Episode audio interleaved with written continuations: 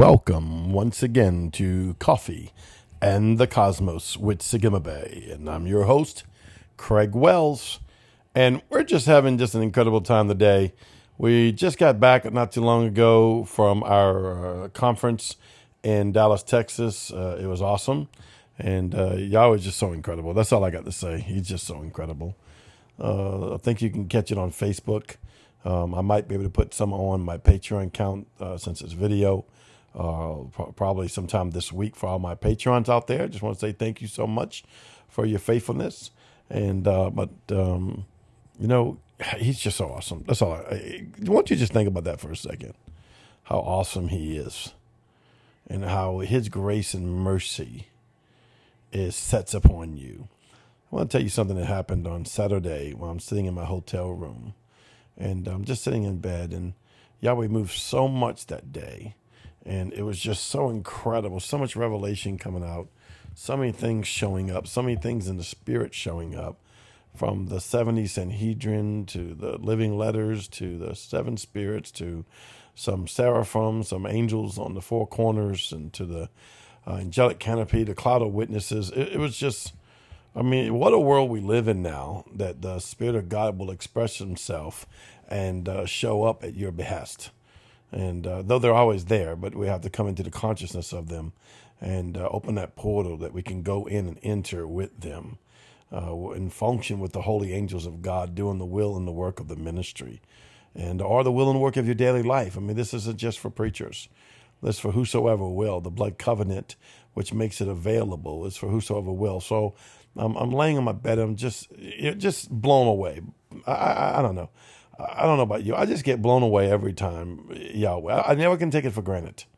You know, oh well, don't you, you know you see things all the time. You do this, you do that. Yeah, but I can't just take it for granted. I I can't get used to it. Uh, well, you know, ain't you been in this for 10, 11 years? Yeah, but I still can't get used to it. And uh, it's only been moving at this speed for almost five years, and um, which has just been phenomenal. And I, I, so you have to be thankful. It's just like wow. That's all I can do is just sit back and go, wow. And so I'm, I'm on my bed and I'm wowing God and, and uh, just loving it in His presence and just really blown away, you know. And He says, um, and this is revelation I know, but He says it's so just stern and sweet at the same time, just so astute, like a lord or a king for that which He is. And He says, I want you to see the perpetual blood covenant I have over your head all the time. And I'm telling you, that's not new revelation. Everybody knows we're saved by the blood. Everybody knows we're born from above by the blood. But I'm going to tell you, when he talked about the perpetual blood covenant upon my head, whew, even right now. Oh, God. Oh, yes. I know. Listen, of course, it means grace, it means salvation. There's so many things it means. It means deliverance. It means healing. It it's the open portal into the up here. It's the open portal into the inside of Yeshua. I'm sorry. It's just moving me so much. That we have an, a, a perpetual blood covenant that's not moved, that's not stained, that cannot be weakened, that cannot lose its power, that will never give up that will never leave you or forsake you. You can't offend it. I remember hearing that in the old religious days. Oh, you've sinned, you offended the blood. Well, let's see. The only reason we have the blood is to cover the sins that we're already offended Yahweh with. The blood eats up the sin, iniquity, transgression, anything that separates us from God. It gives us a rightful place to go into the throne of grace that we may travel throughout the cosmos with the Father, Son, and the Holy Ghost. And there's so much in that. And you know, sometimes not that we ever take it for granted. I can't imagine anyone taking the blood of Yeshua for granted. But uh, you know, it's it's not something that you're always sitting about or realizing. Wow, this thing. You remember that when it says they got baptized in the Holy Spirit, and it was cloven tongues over their head you know, this burning bright light over their head. Okay, from burning from the oil of the Holy Ghost through the blood covenant of the Lamb, which is light in itself. That's how it is sitting upon your head, whether you see it or not. The blood is burning bright light from the Spirit of God, like a light uh, not like a light bulb, but, but like the essence of Yeshua, the essence of the Father, doing its perfected work.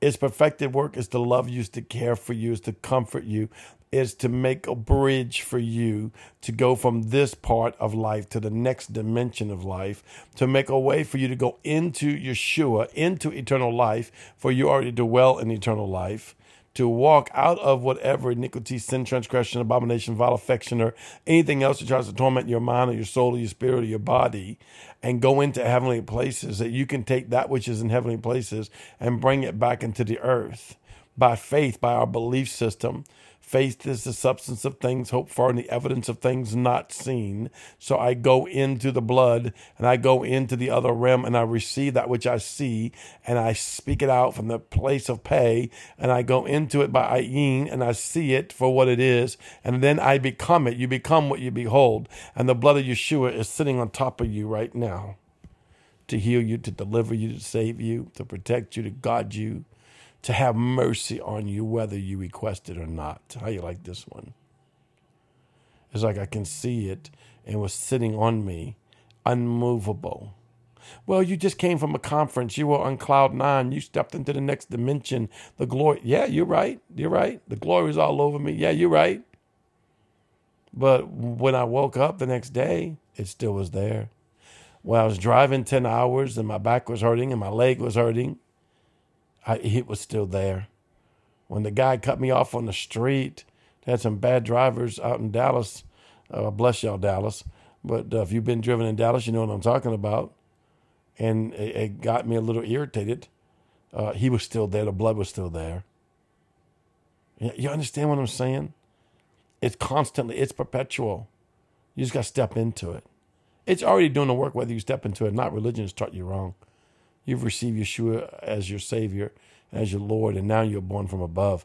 And the only way that the Father can shadow over you is through the blood covenant of the love of His Son, through the blood covenant of the Son. So it sits over as a perpetual love blood light that's on, upon you 24 hours a day, seven days a week at all times, because it is without time. And it never leaves. Well, what if the man's backsliding? It never leaves it never leaves. It never leaves. That's how faithful it is. Don't worry about backsliding. Worry about getting closer. It is the portal to get closer.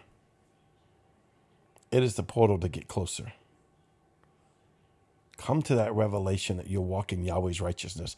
That's the next part of that. I don't have enough time to talk to the, talk to you about that, but he was saying that you walk in my righteousness. I mean, you don't know me personally, but I always want to walk in the righteousness of God. I always want to walk right standing with God. And through my 55 years, there's sometimes I've did boo boos. I've done things that I wasn't proud of. I thought things I wasn't proud of. I've got anger, whatever, whatever, whatever situation happened that was displeasing to my father. And it's like, and if I did those things, I would feel so bad because I only want to please the Father. You might be relate to that. You only want to please the Father. And he said, I don't want you to rest in your desire to please me no more. I'm sorry. He said, I don't want you to rest in the desire of you pleasing me no more. You good son. Well done, son. I want you to rest in the knowledge of the revelation of what my son did abides on you because of my love for you and my righteousness imparted into you through my son, not by what you did or didn't do. I love you, son, and I know you love me. I'm sorry. It was just so moving, still moving right now. That's what God says to you today. He says, I love you. I don't want you to rest in your righteousness, but the righteousness of the Father through the Son that was given to you by his love. Well, this is once again out of time. I'll see you tomorrow. Coffee and the Cosmos.